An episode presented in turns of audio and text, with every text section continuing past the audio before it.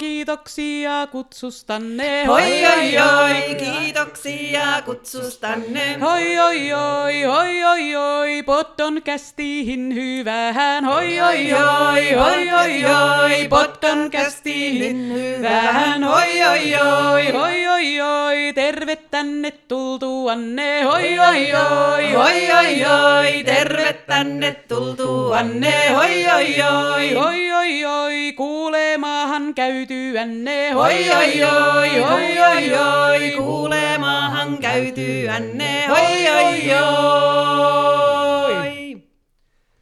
Tervetuloa surullista köyhää ja nöyrää podcastin kuudenteen jaksoon. Meillä on tänään täällä paikalla ää, äskeinen liidilaulaja ää, Ilona Korhonen, tervetuloa. Kiitos, kiitos kutsustanne. Luin Wikipediasta, että Ilona Korhonen on suomalainen muusikko, säveltäjä, sanoittaja, kuoronjohtaja, kirjailija ja neulebloggaaja. Kukahan se on sinne runoillut? En tiedä, mahtavaa, että pääsit No tulemaan. niin, Sitten kiitos. meillä on täällä Anne-Mari Kivimäki, Päivää. Pekko Käppi, Pekko Käppi on täällä ja tänään en ole ikään kuin ääniteknikko tai olen vähän niin kuin apina, joka toimii ääniteknikkona, että painan vaan rekkiä, koska meillä on nyt ollut tällä jaksolla ensimmäinen tai äh, historian ensimmäinen sponsorimme ollut jeesailemassa, eli Matkastudiot on nyt sponsannut meille mikit ja sitten tämmöisen hienon äänityssysteemin sekä piti meille tämmöisen äänityskoulutuksen, koska Matkastudiothan on siis Samuli Volanto, joka äänittää tällä hetkellä varmaan joka toisen kansanmusalevyn. Ja tota, Samuli oli kuunnellut meidän podcastia, mikä mun mielestä on jo saavutus sinällään. Ja, ja sitten Samuli sanoi, että kuulosti niin sympaattiselta, että voiko hän tulla sitten vähän jeesaamaan. Ja hän lainaisi meille tämmöisiä vimpaimia, olisiko kiva? Kiitokset sinne. kiitos. Ja sittenhän meillä on vielä Petra Käppi täällä. Petra Käppi. Ja Lari Aaltonen tässä ää, ajaa nyt tätä lähetystä. Tuota, morjens. Sunnuntai-ilta on Sunnuntai-ilta, ja aina- on lakkeja ja ruusuja. Aina ei ja- lähde ihan niin hyvin. Aurinko paistaa.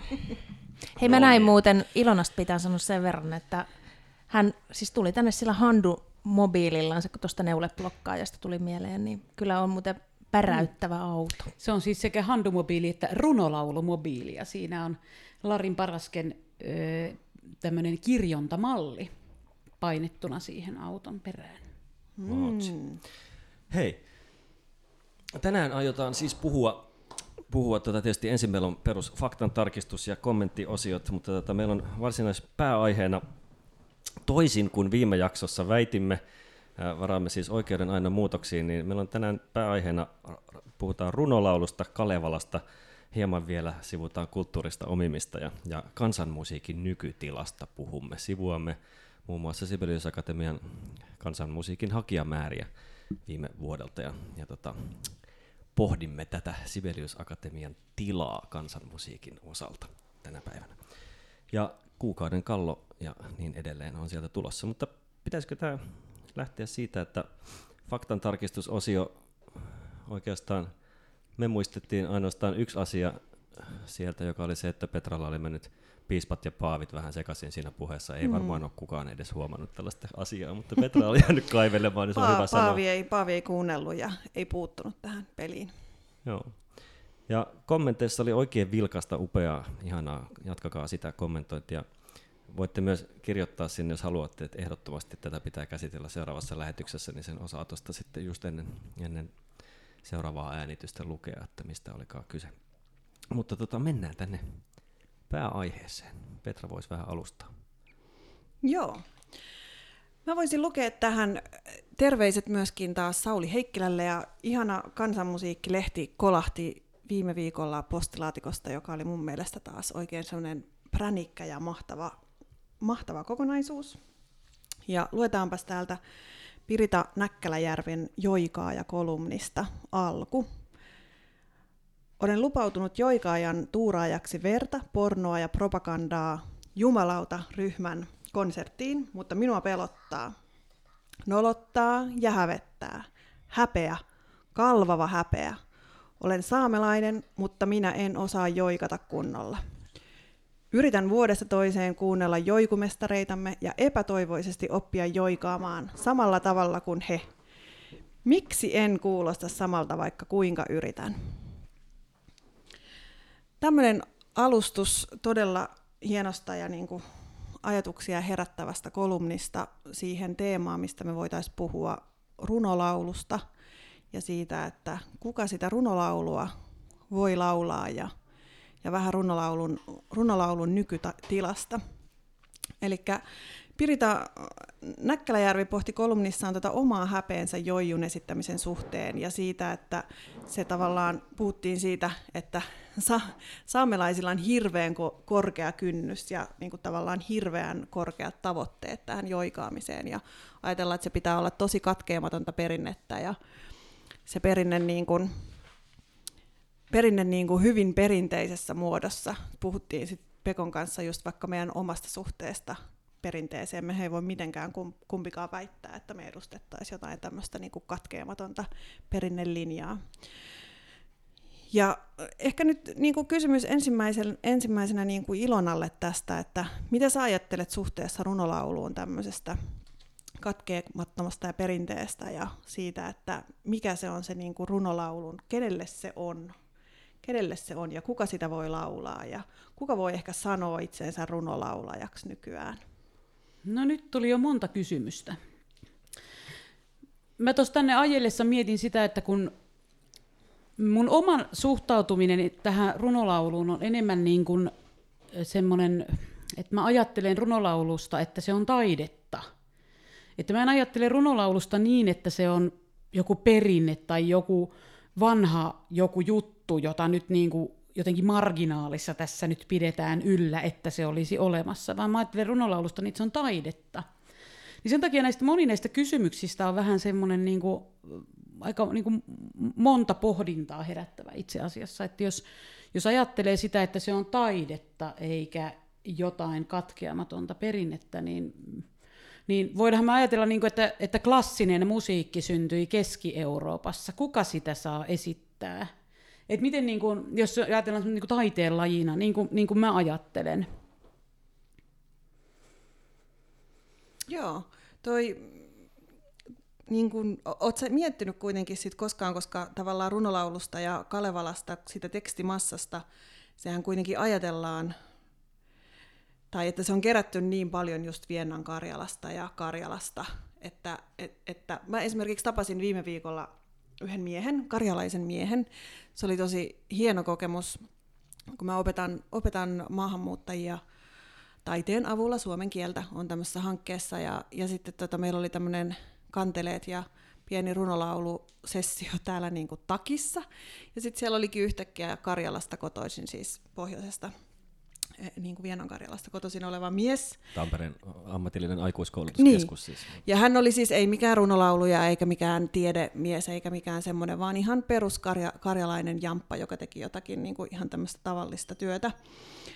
Niin sitten hän just sanoi, kun puhu, puhuin tästä aiheesta, että niin, että siis, että näähän on meiltä, kun mä sanoin, että, että nämä on suomalaista perinnettä ja että Suomessa Elias Lönnruut keräsi näitä Suomesta ja sitten se oli niin tai siis meiltä Karjalasta, korjasi mua hyvin ystävällisesti ja oli, oli niin kuin, ei ollut yhtään mitenkään niin kuin vihainen eikä semmoinen, että, että te olette ominut tai varastanut, vaan oli selkeästi kauhean mielissään, että tätä aihetta niin kuin ylipäätänsä käsiteltiin ja oli aika yllättynyt, nyt me ruvetaan soittamaan kanteleita ja laulamaan. Mutta se oli taas niin kuin kauhean pysäyttävä niin kuin hetki sille, että niin, että totta, että niin, nämä on ehkä enemmän teidän kuin meidän. Ja sitten, et, et, että niin kuin, tai ainakin näin voidaan varmasti osa ihmisistä mieltää sit siellä. Ja just, että kun Karjala, Karjala on tietysti, karjalainen kulttuuri-identiteetti on varmasti semmoinen hirmu uhanalainen ja pieni ja, ja niin kuin aika häilyvä, niin uskon, että myöskin voi olla sillä tosi iso merkitys ikään kuin tämmöisillä, tämmöisellä asialla enemmän, siis isompi merkitys kuin vaikka niin kuin perussuomalaisella tyypillä, koska se oli, äh, niin kuin, vaikka hänen ihmisen niin kuin tieto tästä runolaulusta ja Kalevalasta oli todella paljon isompi heti huomas, kuin vaikka jo, jos siinä olisi ollut joku suomalainen niin kuin ihan perustyyppi, ei mikään runolauluja eikä kansanmusa ihminen. No joo, toihan on kans aika mielenkiintoinen, aika monisyinen juttu toi, että mistä se on. Koska me, me, niin kuin, meillä on tietoa siitä, että koko tällä fennobalttilaisella alueella runolaulua on laulettu. Että hirveän vaikea ajatella niin, että se ei kuuluisi meille. Mm. Että kenelle se kuuluu, jos se ei kuulu meille kaikille fennobalttilaisen alueen ihmisille. Et sillä että se myös semmoinen tavallaan rajaaminen jollekin tietylle alueelle vain siksi, että sitä on sieltä kerätty, että se on nyt heidän, niin, niin sekin on mun mielestä aika kapeuttava ajatus. Mm. Kyllä, totta kai on. Niin, ja sittenhän siinä on nyt myöskin ehkä kyse siitä, että ehkä ajatellaanko tässä nyt nykyisiä valtion rajoja mm. meille ja teille, että silloin kun Lönnryyt on kerän, kerännyt näitä, niin ö, on, onko silloin ollut niin kuin Suomen valtiota ja miten nämä nyt menee nämä asiat, että jos tota historiaa tai just tota, mm. mitä Ilona sanoo, että se on tietyn se on vähän laajempi se ehkä se alue, se mm. kulttuurialue. Mutta Karjala ei ole kuitenkaan koskaan ollut osa Suomea. Niin, että sinänsä niin, se, että tätä juuri... enemmän vähän niitä sanoja, mitä käyttää. Että jos sanoo, että se on suomalaista, niin sit se ei kuitenkaan ehkä ole niin suomalaista.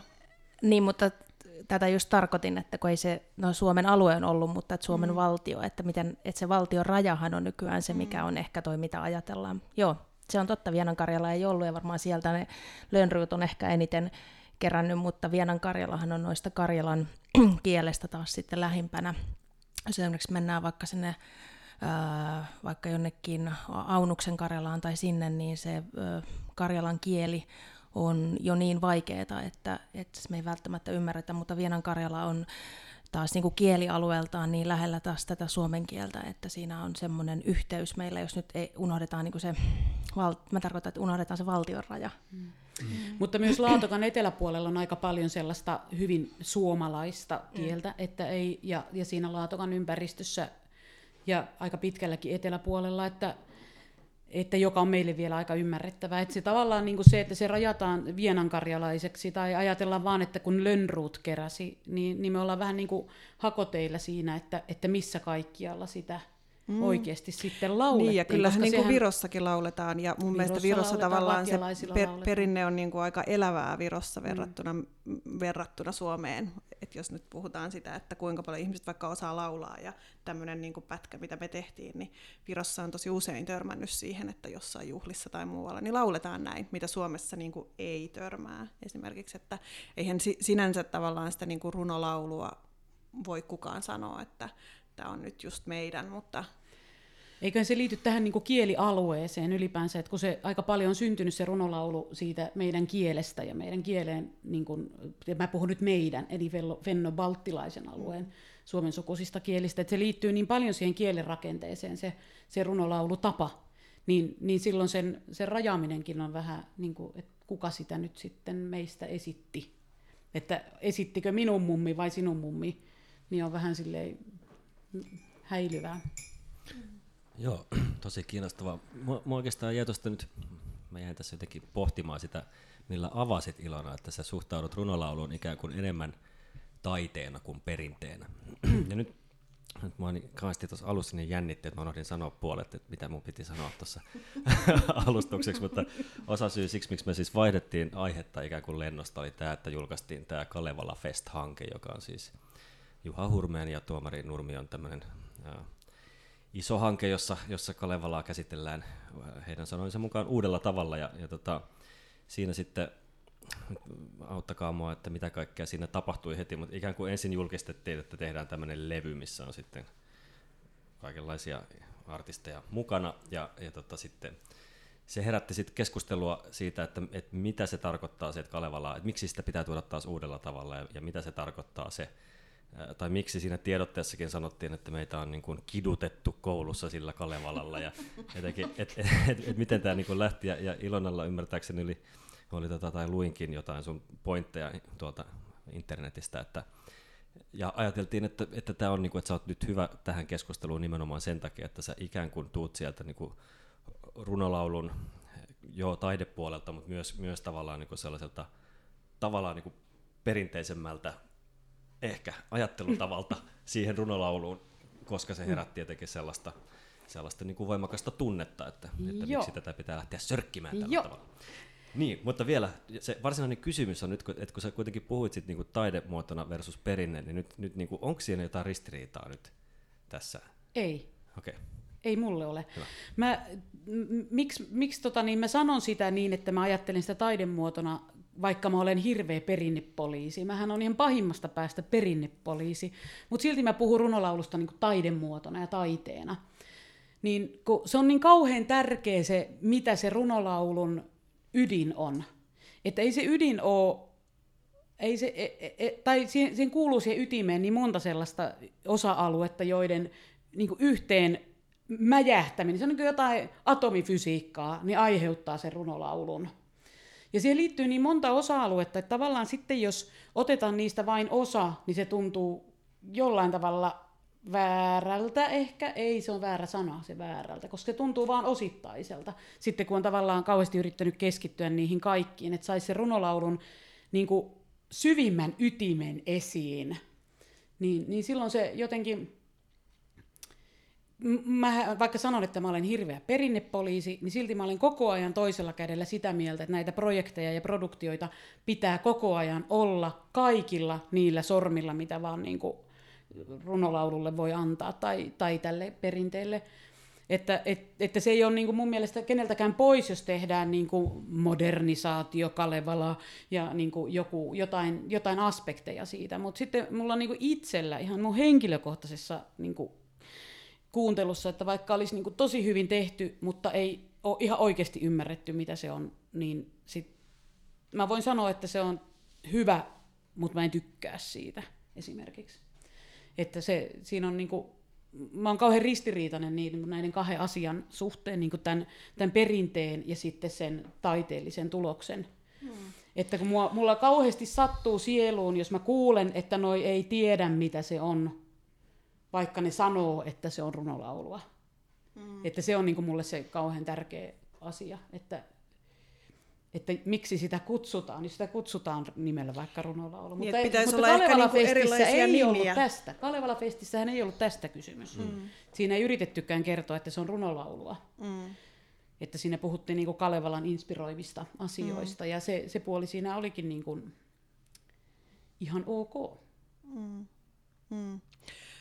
Kyllä, mutta sitten tavallaan just, että sit pitäisi olla ehkä niinku eri nimiä, että jos ihmiset haluaa tehdä, että mä ajattelen niinku ru- runolaulutekstin kauhean taas väljästi itse ja niin kuin näen, että, että sitä semmoista niin kuin sekamuotoista tekstiä on niin kuin arkistossakin tosi paljon, niin kuin mikä ei ole sillä puhdasta, puhdasta niin kuin ei me, mit, mitat ei mene niin kuin oikein. Että mua viehättää tosi paljon just ne kaikki niin kuin, kanssa semmoiset niin kuin sekamuotoiset ja semmoiset, että viehättää tosi paljon räppärit, jotka käyttää niin käyttää jotakin piirteitä runolaulumitasta, mutta niin kuin ei, ei tarkasti.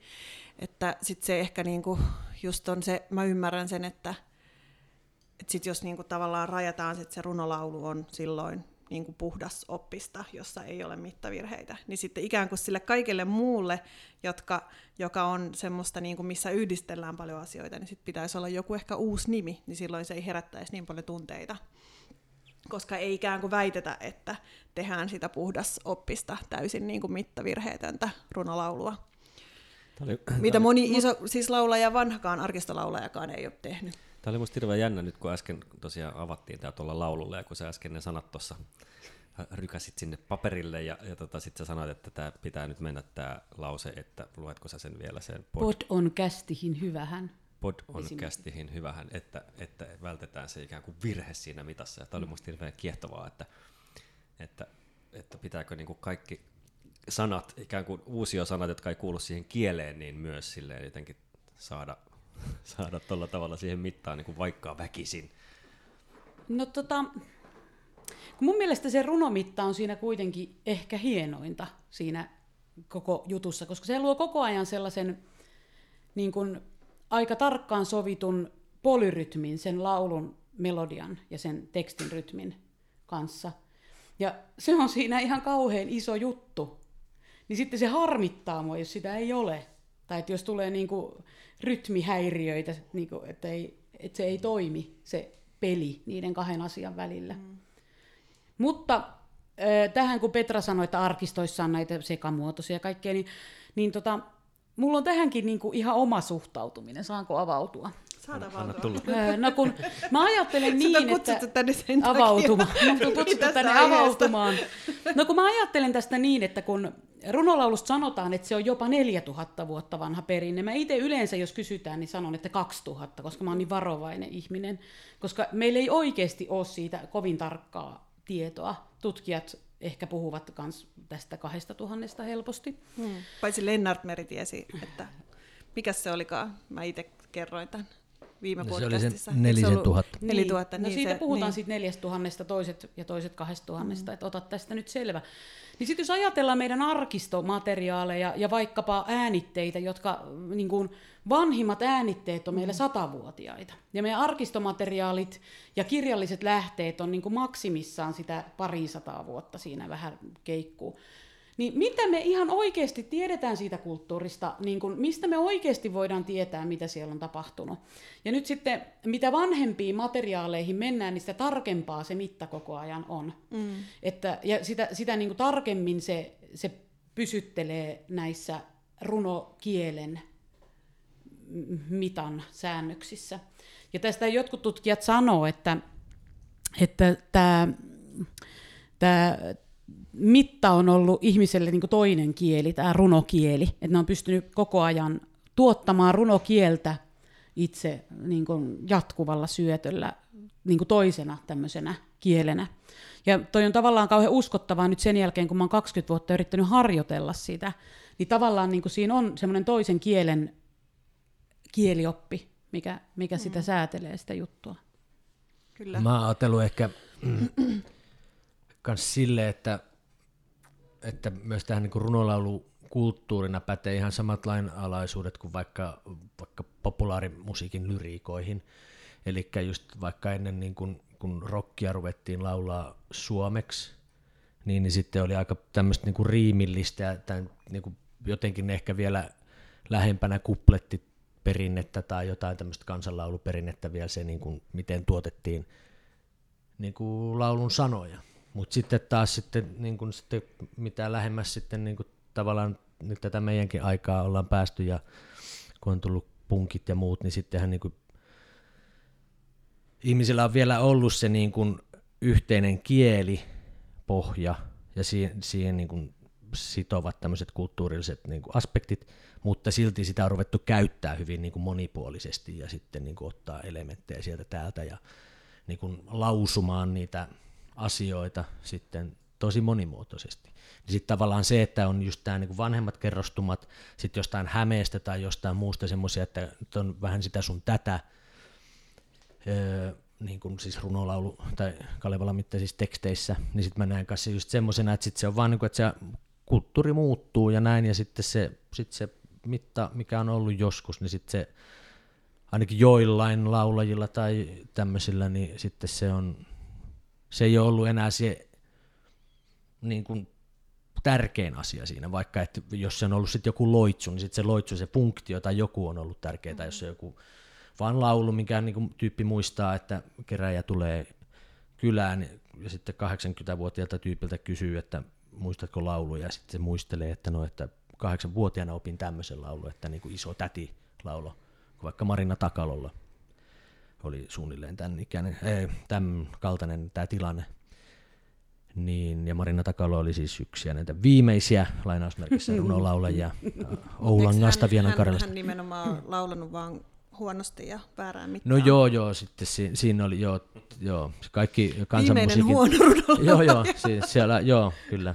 Ja tämmöisen kuulin, tämmöisen, tota, että Marina Takalo raiskaa runomitan, että tota, se ehkä, mutta siis se, mutta mikä se mun pointti oli, että sitten näin itse, että noi on just tommosia, niin kuin, että vaan se niin kuin tavallaan en mä tiedä, onko mä oikeassa edes lähelläkään, mutta siis silleen mä oon itse sen tulkinut, että se vaan, että kun se mitta alkaa elämään, niin sitten se on myös sitä niin kuin kulttuurin monimuotoistumista ikään, koska en mä usko, että sillä niin kuin hämäläisellä tyypillä ja sitten sillä vianankaralaisella tyypillä on ollut mitään suhdetta tai mah- mahkuja olla tekemisissään to- toistensa kanssa ja jakaa sitä, vaan sitten siinä on hirveän monta mutkaa ja kulttuurista prosessia ja kaikkea siinä välissä, että, että sitten se on hankalaa. Niin, ja sitten sitten kumpi on ikään kuin oikeassa. Niin. Ja sitten tota, mutta näin. Mutta ymmärrän hyvin, Mutta Ilona niin, puhut. Eli sen, niin se, kuin- että, että tota, jos me puhutaan niin kuin ihan viime rippeistä siitä suuresta runolaulukulttuurista ja sen kultaajasta silloin, kun se rupeaa niin kuin tavallaan murenemaan muiksi, niin, mm. niin en mä tiedä, onko se perustelu sille, että sitä, sitä runomittaa ja runo, ru- runomitan hienoutta ei niin kuin tavallaan enää kannattaisi niin kuin jotenkin pitää arvossansa. Niin, no siis niin Ei kuin, se kai, ei se kai mikään perustelu kaikkien niiden oli se, tuhannen, että niinku, tuhansien vuosien nimenomaan niinku on. monimuotoista, mm. että voi olla niinku kaikki mahdolliset versiot siitä, että, Niin. että voi olla se niinku täysin puhdas ja ikään kuin autenttinen mitta, sitten voi olla ne kaikki muutkin versiot. Niin. Että tälle itse ainakin ajattelen, tai ka, kaikessa taiteessa, mitä tekee, niin aina puol- puolustaa sitä monimuotoisuutta. Ja kun mun, että mä näen tavallaan niin kuin meidän vaikka erona, mu- mun ja Ilonan ajattelun erona tässä, niin just semmoisen saman, niin kuin, ja toi oli tosi hieno, kun sä sanoit heti, että, että mä näen tämän taiteena, niin sitten just semmoisen, että, että tavallaan mä näen, että sä ajattelet aika paljon kuin taidemusiikissa ylipäätänsäkin, että on niinku puhtaat muodot ja tosi niinku selkeät, että tämä voidaan esittää just täsmälleen näin. Ei. Mihin, mihin mulla niinku loppui ainakin se niinku, tavallaan klassisen musiikin tekeminen loppu siihen. Just Nyt se, että... oli käsityksesi väärässä tästä mun näkemyksestä Okei, runolaulusta. okay, mä, mä ymmär, ymmärsin, ymmärsin tosi väärin, mutta ehkä selitä siitä lisää. Joo, siis mm, mä näen niinku sen, sen runolaulukulttuurin niinku tiety, tietynlaisena amebana, jossa on paljon juttuja. Ja sitten siellä reunoilla tapahtuu kaikenlaista juttua. Ja sitten on, niinku, eh, on niinku monenlaisia tapoja olla runolaulaja.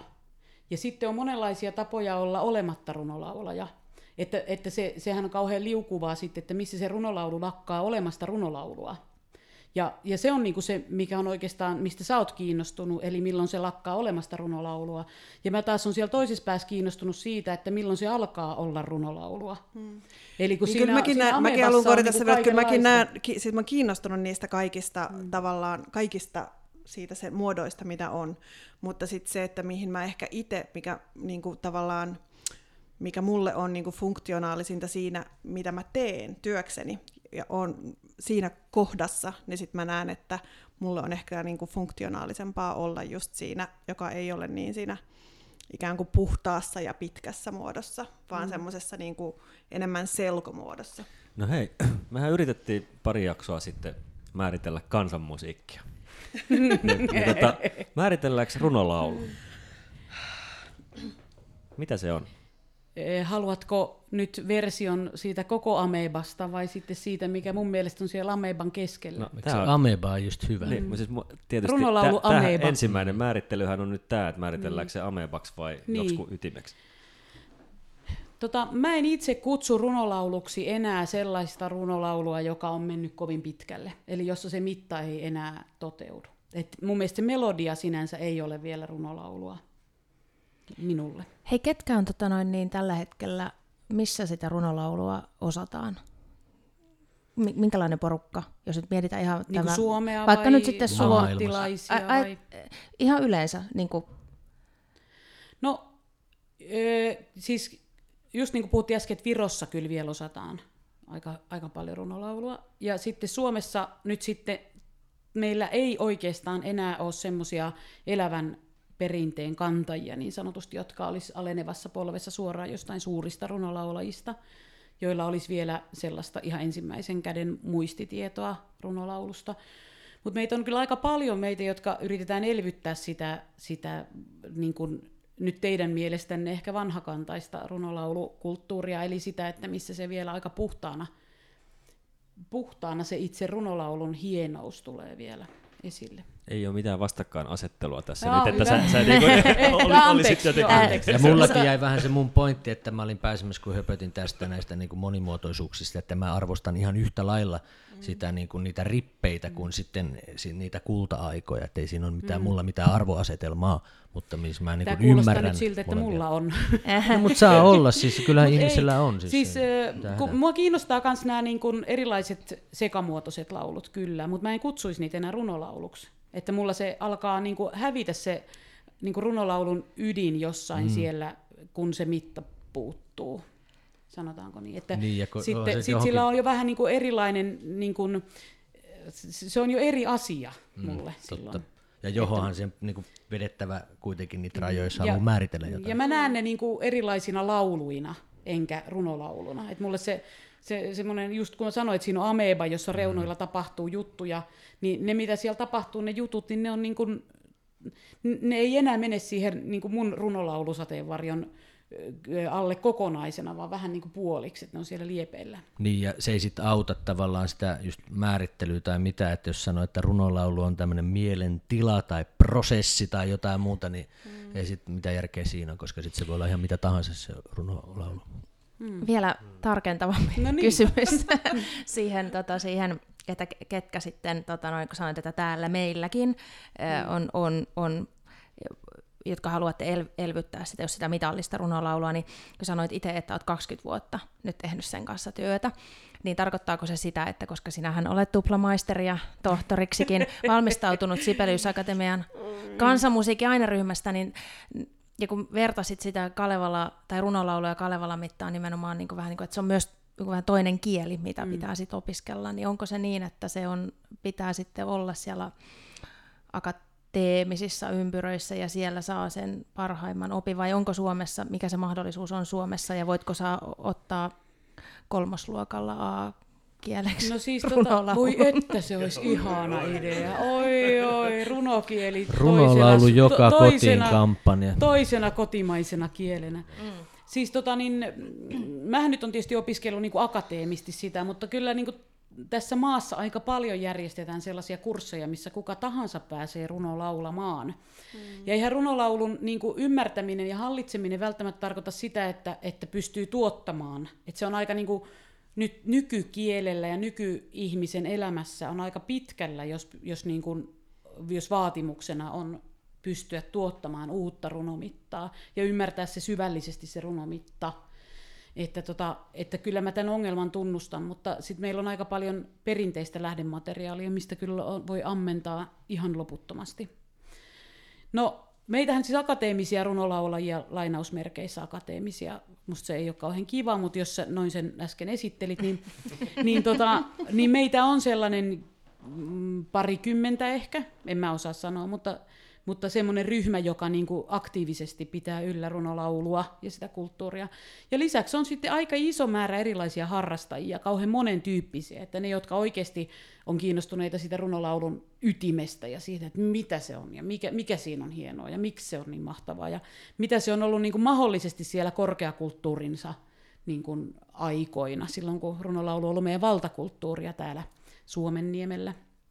Että mitä se silloin oli. Ja sitten on niin kuin hyvin eri tasoisia. Sitten harrasta, harrastusta voi olla sekin, että, että laulamme tutun runolaulun, jolloin siitä on tullut jo laulu, jolloin se ei ole enää runolaulua. Että mä näen siinä vielä eroa. Hmm. Mutta tämä on selkeästi, tämä termin määrittely on tässä tosi hankala, että mikä se on se runolaulu ja missä se, missä se ameba rajat on. Mm. Sitten kun sitä käytetään nykyään kuitenkin just vielä tosi paljon sillaikin, että sitten puhutaan, niin kuin ver, verrataan ikään kuin vaikka vietnamilaista runolaulua tai niin kuin Somaliassa olevaa runolaulua, niin sitten käytetään myöskin niin kuin terminä sit, u, niin kuin ihan täysin erilaisiin runokieliin. Myöskin silloin käytetään niin kuin runolaulu-sanaa, jos se ikään kuin kulttuuri on jollain tavalla samanlainen. Et, että se on kyllä han, hankala ja siis kuin kala tuo termi. Mm. Ja varmasti, että si, siitä ikään kuin saattaa ne just ne tun, tunteen leiskahdukset myöskin nousta, koska sit se on niin kuin, että mi, mi, mitä siihen lasketaan siihen runolauluun. Että ihmiset ajattelee sen termin tosi eri lailla.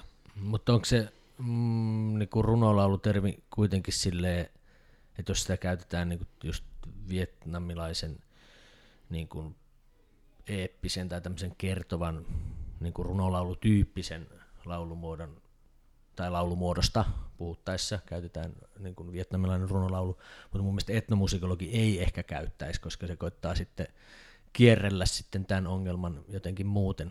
Se sanoo sen vietnamiksi. Niin, mikä se on se niin, sana. niin kyllä, niin, kuva sitä, Niin. että sit se on se joku niin kuin runosong, että mitä nyt käytetään sitten Niin. englanniksi runolaulusta, että sitten mm. niin kuin näin se tehdään. Mm. Tähän mun mielestä, eikö Heikki Laitinen muistaakseni joskus ainakin sanoi, että, että, että runohan tarkoittaa siis, tai että ei ole olemassa sanoituksia lauluun, että nehän on runoja ja sitten ne on laulettuja runoja ja se runolaulu on ikään kuin kaikkea, kaikkea laulettua niin. sanaa. Mm. niin. Mutta tämä oli tietysti tämä oli hyvin informaalisessa tilanteessa, että ei ole varmaan kirjoittanut tätä mihinkään. Mikä Tätä pitäisi Heikiltä ehkä kysäistä. Mm. Mm. Mitenköhän tämä meidän runolaulutermin määrittely, niin kuin progress bar, onko se jo vihreällä vai punaisella? Liukas ameba. Mä, mä mietin Ei, mutta vielä tuon niin tota, perinnepoliisiksi, kun kuitenkin kutsuit itse asiassa, mä, tuli vain yhtäkkiä mieleen siis tämmöinen asia, että, että sit just kun on, jos on perehtynyt hirveän paljon johonkin asiaan, niin kun itse, itse jossain vaiheessa paljon perehdyin tuohon intialaiseen musiikkiin ja sitarin soittoon ja tällaiseen, niin sitten tavallaan mitä syvemmälle menee siihen perinteeseen, alkaa niin ymmärtää, että mitä siinä tapahtuu ja miten se tehdään ja koettaa toistaa sitä ja näin. Sitten tulee joku hippi, joka ottaa sitarin käteen ja Plektral vähän rämppälää sitä, niin kyllä se niin kuin ottaa mm. päähän. Mm. Että, ja, ja sitten eikö sitä se ota päähän, tai ot, niin kuin, se ei varsinaisesti se niin kuin akti, että joku vaan niin kuin rämplää näin, vaan sitten se, että se ikään kuin esittää, että minähän soitan tätä soitin tästä, yleensä mm. on silleen wow. Mm. Ehkä tässä niin kuin... juuri se, että, se että, että kutsuuko itseään runolaulajaksi vai kutsu, sitä tuotetta runolauluksi, niin, niin ehkä siinä mun henkilökohtainen jotenkin semmoinen jotenkin värähtää sellainen kysymys viisari, että, että mitä itse ajattelet tästä, mm. niin kuin sen tyyppinen. Mm. Mut, mut se on jännä niin kuin tälle jos niin kuin Mutta rinnastetaan joulikon soittoon tämä. Niin... niin kun määriteltiin, niin kyllähän mun mielestä Ilona aika selkeästi määritteli siinä ameba, että se ydin on se, että siinä ei ole mittavirheitä ja silloin se on niin kuin puhdasta runolaulua. Eikö Eikä se mittavirhe näin? pelkästään ole siinä se asia. Se, se on se runokieli, se runon niin kuin, ö, kansanomainen kauneus ja sitten siihen liittyy se musiikki. Että kyllä siihen liittyy niin kuin hirveän monta asiaa siihen mm. ytimeen, että siellä, siellä reunoilla voi sitten tapahtua asioita, jos ne kaikki ei kohtaa. Mikä se kansanomainen kauneus on?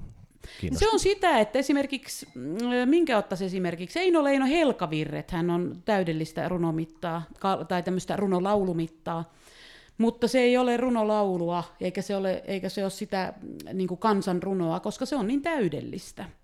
Et siihen, siihen improvisoituun ja improvisatoriseen tekstiin liittyy myös sellainen karhea rumuus. Mm. Et siihen, ei, siihen ei kuulu se, että se on täydellistä silloin kun se on täydellistä, niin se on mennyt jo vähän överiksi. Mm. mm. Mutta saanko tuosta musiikillisesta puolesta vielä, nyt jos me pysytään, anteeksi Pekko, sit jatka, niin vielä tässä kun Lari penäsi tätä määrittelyä. keskeytys. Niin, niin, että miten sä ajattelit sen musiikkipuolen sitten, että pitääkö se niinku olla aina siis viisi neljäsosaa, pitääkö se olla säestyksetöntä, niin kuin, vai että, et, et, vielä tarkemmin kun sä sanoit, että se musi, siitä musiikkipuolesta, että mikä se sun mielestä pitää olla silloin? No siis nythän toi viisi neljäsosaa on vähän semmoinen niin kuin ha- harha, että meillähän siis on ihan tallennettuja niin muistinpantuja mutta... runolauluja, joissa mitat vaihtelee ja rytmityypit vaihtelee ja meillä on itse asiassa todella kirjava se runolaulu melodioiden määrä, mitä me, tai semmoinen kirjo, mitä niitä on. Että se, että me osataan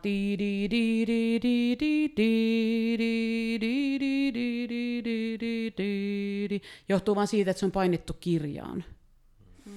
Mutta, mutta siihen liittyy se, se niinku sen säkeen, mm, sen, sen laulusäkeen pituus suhteessa siihen runolaulumitan painotuksiin. Että tavallaan niin kuin se toistuva rytminen kaava ja ehkä myös melodinen kaava johonkin rajan asti, koska nyt sitten tietynlaiset melodiset vaihtelut on niin tosi hienoja ja tyypillisiä. Mutta se, että, että se tavallaan runolaulu melodiaksihan voi kutsua kauhean monenlaisia juttuja, hmm. mutta siinäkin on niin tietynlaisia semmoisia rajoitteita, että se on, se on yleensä niin muodoltansa rajattu mutta niin se, se, tekee mulle, se tekee mulle sen, miksi se on melodi, melodisesti runolaulua tai musiikillisesti. Meillä voi olla masurkkarytmisiä, meillä voi olla 10 kahdeksasosa rytmisiä, meillä on hirveän monenlaisia runolaulumelodioita. Ja sitten meillä voi olla myös täysin keksittyjä runolaulumelodioita, kunhan tavallaan se, se mitan ja melodian suhde pysyy jotenkin sellaisena mm, aika tarkkana. Hmm. Onks, mutta mm, liittyykö mikään soundi-asia, semmoinen niin laulusoundi tai joku No variskihan se äänellään laulaa, että en mä osaa, niin, en mä niin. osaa sitä en, siihen. Siis siihen semmoiseen, niin, kuin, niin, niin okei. Okay. En mä osaa sitä siihen liittää Joo. kauheasti. Kyllä se aina mulla vähän nostaa kulmia, jos joku laulaa tosi hyvin runolaulua, esimerkiksi vaikka hyvin klassisella äänimuodostuksella, mutta, niin. mutta se, se ei vielä poista siitä sitä, että se voi olla runolaulua. En mä Kun mä törmäsin sitä. vaan yksi tota, virolainen tyyppi puhuu tämmöisestä, kun hän on hyvin perehtynyt inkeriläiseen hmm. se runolaulumatskuun ja sitten se jotenkin harmitteli sitä, että kun Suomessa tosi paljon lauletaan niitä inkeriläisiä ikään kuin, mutta että kaikki laulaa niin kuin tavallaan väärällä soundilla.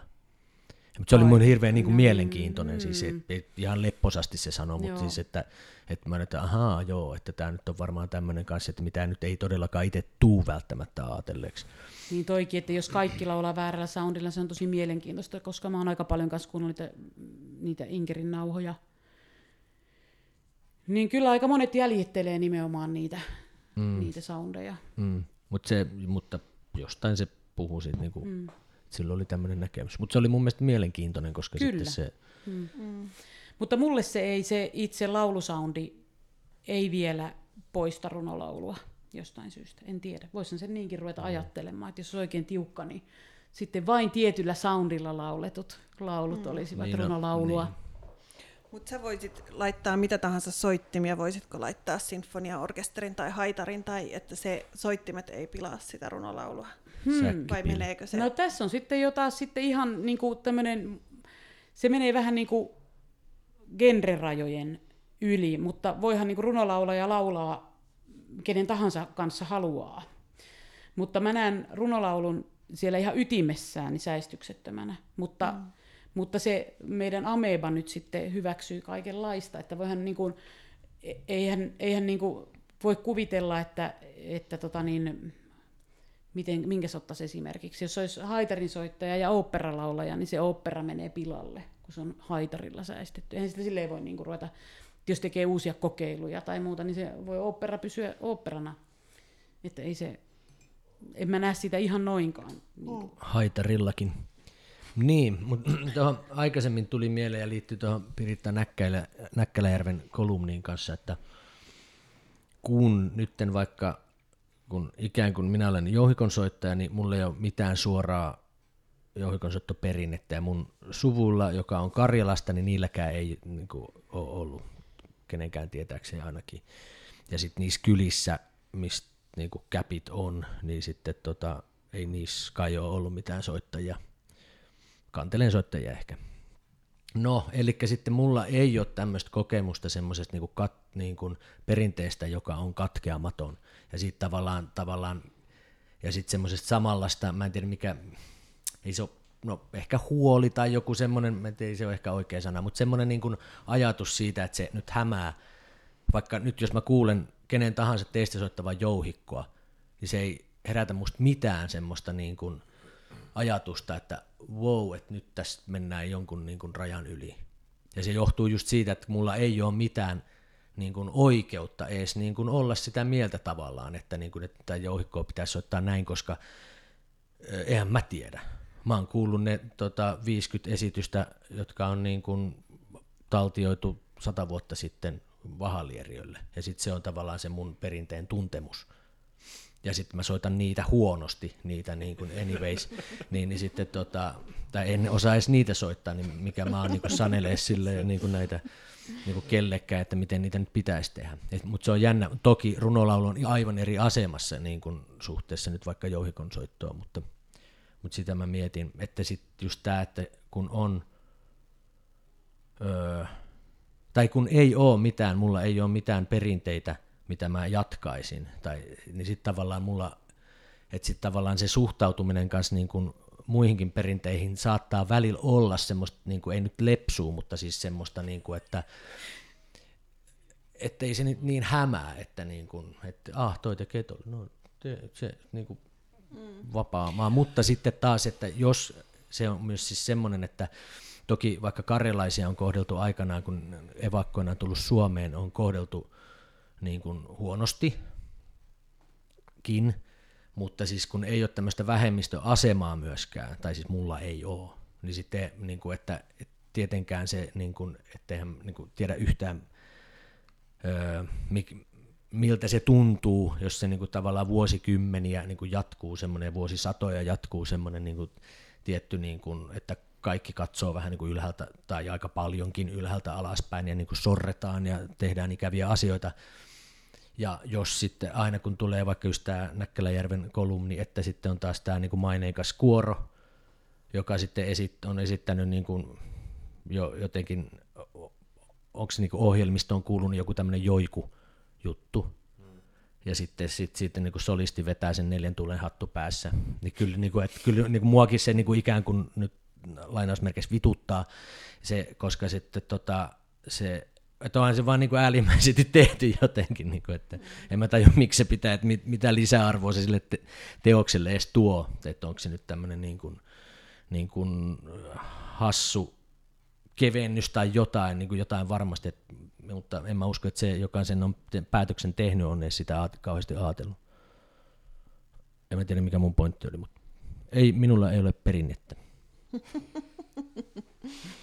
niin, mutta ainakin ehkä siinä palataan mun mielestä tähän, mistä aloitettiin just, että, että mun mielestä niin kuin perinteet on hyvin erilaisia – mitä tulee suhteessa just kulttuuriseen omimiseen, että silloin jos joku perinne on, on niin kuin semmoinen elävä käytössä oleva katkeamaton perinne, joka on hirveän tärkeä jonkun niin kuin identiteetille, jonkun ryhmän identiteetille, varsinkin jos se on niin kuin ikään kuin alemmassa tai sorretussa asemassa, niin kuin, ja joiku on tämmöinen, niin silloin se on niin kuin paljon herkempi kuin sitten vaikka runolaulu tietyllä lailla, että se niin kuin lopulta se ei niin kuin, se loukkaa, ketä sä voisit loukata, että runo lauletaan väärin, niin niin, Mua. Niin, se, niin se, luo, se loukkaa niin kuin hyvin, hyvin koulutettuja ihmisiä, mutta se ei ole kuitenkaan lopulta kenenkään meistä niin kuin, kenenkään meistä perinnettä. Luultavasti se, myöskään se karjalainen jamppa, kenet mä tapasin, niin hänkään ei osaisi ehkä kuitenkaan sit laulaa mitään. Et, että niin kuin, meillä kaikilla on erilaisia suhteita siihen, mutta sitten kukaan meistä ei voi väittää, että, että minä omistan tämän perinteen tai tämä on niin kuin suuri osa minun identiteettiä, koska me, me ei olla kasvettu kukaan sen niin kuin runolaulun piirissä enää tai sen jouhikon soiton Kyllä mä oon kasvanut runolaulun piirissä jo 20-25 vuotta. Ja kyllä mä koen sen jo mun omaksi perinteekseni, vaikka mulla ei olekaan katkeamatonta suhdetta mm. suuriin runolaulajiin. Meillä... Kyllä, mutta se on silti eri asia on, kuin se saamelaiset. on niin todellakin. Enkä mä, mä en vedä tähän keskusteluun niitä saamelaisia, koska mä näen sen niin kuin aivan, aivan niin kuin erilaisena tilanteena. Et mä, en, mä, en, mä, en, mä en pysty laittamaan niitä nyt tässä yhteydessä samaan niin kuin jotenkin samaa puntariin näitä kahta mm. asiaa. Mutta, mutta tota se, että kun mä vitsailin, että mua loukkaa, jos joku laulaa, niin en mä oikeasti, jos joku laulaa runolaulu, niin en mä oikeasti, se oli vähän tällainen. Mutta siis meillä kaikilla on, voitte olla varmoja, että meillä kaikilla on runolaulujuuret. Että, että siinä se niin on eri, eri tilanne, että, että tiettävästi kaikki ovat laulaneet runolaulua. Ja huomaattehan te sen jo siitä, mitä laulatte lapselle, kun laitatte sen nukkumaan. Tai siis ehkä te laulatte jotain muuta, mutta noin niin perus jamppa tuosta kadulta laulaa sille tuutuu tupakkirulla. Ja, Joo, ja se on lauletuin, lauletuin mm. kehtolaulu edelleen mm. niin tutki, tutkitusti, mm. että se on silleen jännä Et asia. Kyllä meillä on aivan suorat niin kun, kontaktit meidän juuriin, ihan niin kun, mm. vaikka häipyvät, niin, niin on ne vielä olemassa jollain tavalla. Meillä kaikilla kyllä luultavasti on runo- ja, runolaulutausta muutamien sukupolvien mm. takana. Joo, mm. mä oon ihan samaa mieltä sitten, sorry, kun tota, että sitten kans tämä jouhikkopauhaus oli niinku semmoista, että että mä oon niistä jokaisesta niin kuin pienestä tiedon murusesta kauhean onnellinen, mitä on. Koska sitten se on parempi kuin ei mitään, ja sitten se on hirveän hienosti mun mielestä, vaikka tämän puhun tästä, tämä on niin eri keskustelu, mutta jouhikkoperinteestä, mutta että on pystytty rekonstruoimaan ikään kuin aika tosi hyvin varmaan se, niin kuin se soitto kuitenkin. Plus, että nyt on varmaan joku uusi kultakausi, että nyt soittajia on enemmän kuin varmaan koskaan ympäri maailmaa. Näin. Olisiko mahdollista, kuka tietää parhaiten nyt tästä Kalevala Fest-hommasta, silleen, että voisi vähän, vähän avata tässä, että mistä siinä on kyse, ja, ja sitten tota, PKlle sitä varmaan lankee nyt, kun kukaan ei ilmoittaudu muuta. No, mä, mä oon keskustellut siis äh, tuottaja Sirpan kanssa tästä aiheesta. Hän tuottaa Ilona siis tietää tätä. eniten. En mä tiedä eniten, mutta mä voin sanoa sen, minkä mä tiedän. Mä hmm. keskustelin hänen kanssaan tämän suuren mediamylläkän jälkeen. Eli, eli tota, Kalevala Fest-hankkeessa se on Tuomari Nurmion alun perin liikkeelle laittama hanke, koska hän on hyvin innostunut Kalevalasta nimenomaan. Siinä ei puhuta niinkään, niinkään runolaulusta. Ja he ovat pyytäneet sitten eri ihmisiä inspiroitumaan tästä Kalevalasta. Ja, ja tota, tietysti ovat ehkä sitten herra Hurmeen kanssa, kun ovat y- päänsä yhteen lyöneet, niin omia kavereitansa siihen pääasiassa pyytäneet ja tota, kysyneet ihmisiä, jotka ovat kieltäytyneet ja kysyneet ihmisiä, jotka ovat päässeet mukaan. Eli, eli pää, pääasiassa tuolta rokkiskeneltä on toivottu, että ihmiset inspiroituisivat Kalevalasta ja tekisivät uusia Kalevala-tulkintoja. Että se oli niin kuin tässä taustalla. Öö, siinähän tää, nämä mediatiedotteet oli hieman ehkä rajatusti ilmaistu tämä asia Saanko lukea tästä? Mä nimittäin avasin kalevalafest.fi-sivuston tässä ja tää on, tässä on ensimmäinen lause. Kalevala elävänä tai kuolleena tapahtumilla, tuotteilla ja tuotannoilla kaivetaan esiin ja uudistetaan ajaton kansanrunous juhlapuheiden, kansallispukujen, tuohivirsujen, pitkäpiimäisten lausuntanumeroiden ja koululaisten systemaattisen kiduttamisen haudasta. Tämä oli, nyt, siellä oli systemaattisesti kirjoitettu. Tota, nyt tästä avaa, avaa muuten yhden uuden keskusteluaiheen, mikä jossain jaksossa puhutaan sitten kansallispuvuista ja, ja niin kuin yes. perinteen keksimisestä ja mm. tällaisesta sitten, sitten mennään, mennään tähän. Mutta tässähän niputetaan nyt, että ikään kuin sanotaan, sanotaan tosiaan, että, että on niin kuin ajatonta kansanrunoutta ja myöhemmässä lauseessa erittäin elävänä säilynyt ydin, kansanrunoudesta ja Kalevalasta. Niin, siinä kuitenkin ja, puhutaan sitä kansanrunoudesta niin, tavallaan mm, aika paljon. Että... Tosi, joo, tosi positiivisen sävy ja näin, mutta sitten että ikään kuin mm. niputetaan juhlapuheet ja kansallispuvut ja tuohivirsut ja, ja koululaisten kiduttamiset sitten, että et, et, et siinä on niin kuin, ikään kuin mielettömästi negatiivista saatu aikaan Kalevalan ympärillä tässä viime Loistavaa markkinointitekstiä.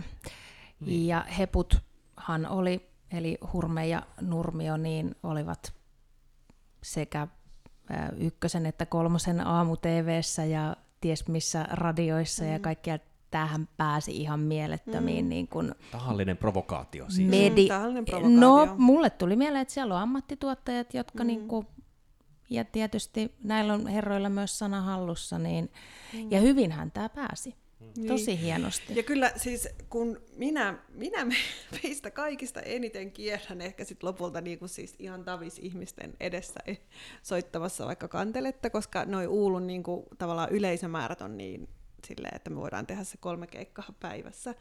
Niin kyllähän se oikeasti toi asenne on tosi paljon niin kuin esillä. Että kyllähän tuohon törmää tosi paljon. Ja sitten just siihen semmoiseen yllätykseen. Ei niin, että olisi koskaan semmoista, että ai miksi te tulitte, tämä oli kamalaa kidutusta, vaan enemmänkin sille, että tähän oli yllättävän kiva kansanmusiikiksi. Mikä mm-hmm. varmasti niin kuin kaikki, kaikki teistä tunnistaa, kaikki on niin kuin kokenut tosi usein tämän.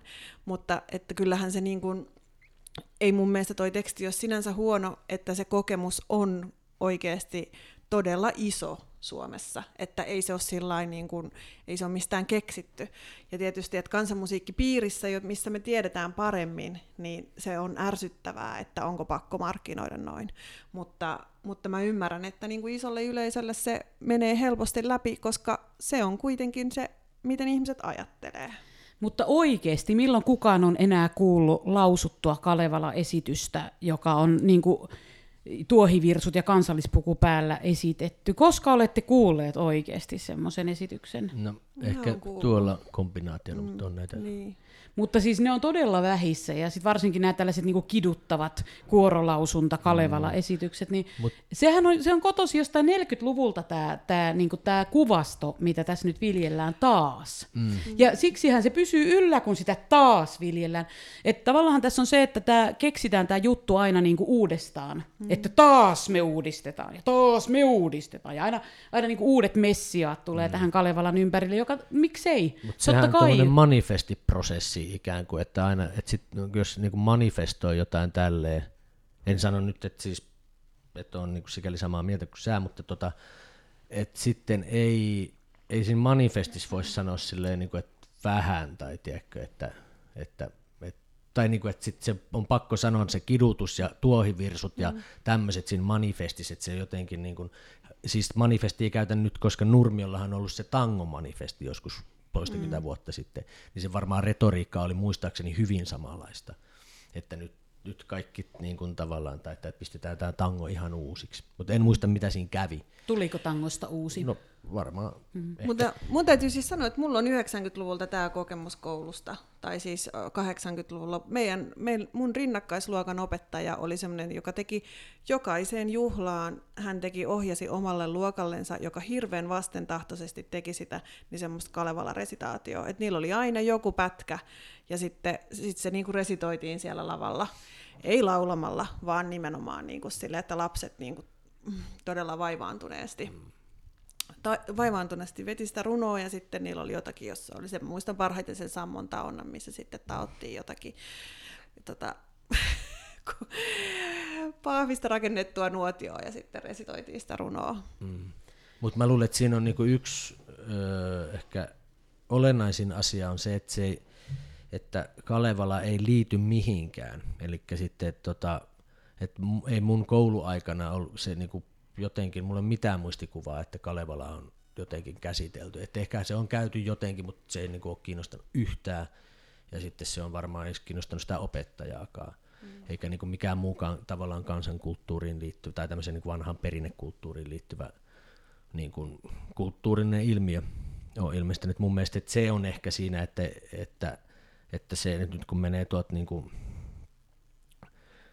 Leijonan kultajuhliin haastattelee niin kuin jengiä, niin kuin, että mitä Kalevala merkitsee niin kuin sinulle, niin olisi kauhean kiinnostavaa kuulla, että mitä, mitä se niin kuin merkitsee, että onko se niin kuin ikävä asia vai loistava asia vai sitten niin kuin nolla, tai siis että se tunnereaktio on niin kuin nolla, ihan sama. Mutta Pekko, miten sinun nähdäksesi tämä nyt tämä Kalevala Fest nyt liittää tämän johonkin? No se nyt liittää niin kuin ihan samalla lailla kuin monet muutkin tämmöiset kulttuuri niin kuin Niin projektit ja se- prosessit. Auttaako se tuohon, mikä sinun ongelmasi oli? Mikä se mun ongelma oli? Se, että se ei, ku, se ei liity mihinkään tai se ei kuulu mihinkään, no, kiinnity mihinkään. Se, on, se, mm, niin se ei ole mun ongelma, se on vaan mun Ahaa. tämmöinen huomio. Okay. Mun mielestä se, tota, ei, ei mulla ole mitään semmoista henkilökohtaista missiota, että sen Niin, pitäisi mutta- liittyä joka... Niin, mutta siis Elä- Elä, muuttaako elämään. tämä jotain? En mä tiedä, voi olla. Kyllä mä ajattelen, että se voi muuttaa, että sillä on niinku potentiaa muuttaa. Ylipäätänsäkin kuitenkin, että jos mä ajattelen itse Kalevalaa, niin miten se on tällä hetkellä mun mielestä, niin kuin missä se on merkityksellinen. Ja et, et, että niin kuin ihmiset tietää ehkä paremmin just ne maalatut taulut ja, ja sillä jotenkin aika abstraktisti niitä tarinoita. Että sitten kyllä se niin kuin aina voi mun mielestä tuoda niin kuin uusia ihmisiä sen aiheen äärelle. Että sitten jokuhan niistä saattaa innostua ja tulla runolaulukurssille ja niin kuin löytää myöskin sen puolen siitä Kalevalasta, että ai niin, täällä taustalla on tosiaan tämä niin kuin runolaulukulttuuri. Mutta, mutta tota, että sitten mä ajattelen myös, että se Kalevala on niinku vähän eri asia, että ne tarinat sinänsään ja si- si- sinänsä ja sitten tavallaan kaikki niinku se taide, kaikki se taiteen kerros, mikä on tehty jo Kalevalasta, niin sitten se on niinku yhtä iso osa tai isompi osa sitä Kalevalaa kuin se itse kirja, koska monethan niinku just tuntee ne tarinat ei siitä kirjasta, vaan si- niinku niistä muista taideasioista, mitä on tehty sitä Koirien kirjasta. Kalevalasta. Ja... Niin, mm. esimerkiksi. Tässähän on, tässä on nyt suuri mahdollisuus tässä Kalevala Festissä myös tälle Ameeballe. ja sille ameepan ytimelle, koska olin siellä tiedotustilaisuudessa ja siellä sanottiin, että tämä on alku. Ja, mm. ja, ja koska tämä alku sai jo näin hienon mediajulkisuuden. Ja tämä alku oli se, että Indie Rock-kokoelmalevy julkaistaan elokuun lopussa ja sitten on syksyllä niitä Kale Vala Fest, ka, ei Kafest, jotain, mitä ne oli ne klubit ja Kalevala Fest Tavastialla ja niin edespäin, niin, niin sitten äh, se on niin kuin alku. Koko ajan sanottiin, että tämä on alku ja tämä on asia, että, että tästä niin kuin tehdään projekti, joka elää. Ja tässä on sitten indie rock artistien lisäksi myös äh, Juha Hurmella, siellä esiteltiin, oli niitä näyttelijöitä. Muun muassa Heidi Kiviharju tekee iloiset itkuvirrat sinne klubien väleihin äh, yhdessä Juhan kanssa ja niin edespäin, että siellä tullaan myös te- te- teatterikeinoja ja sitten lapsille tulee oma, oma projekti, joka, joka sekin ilmeisesti tässä lanseerataan pian.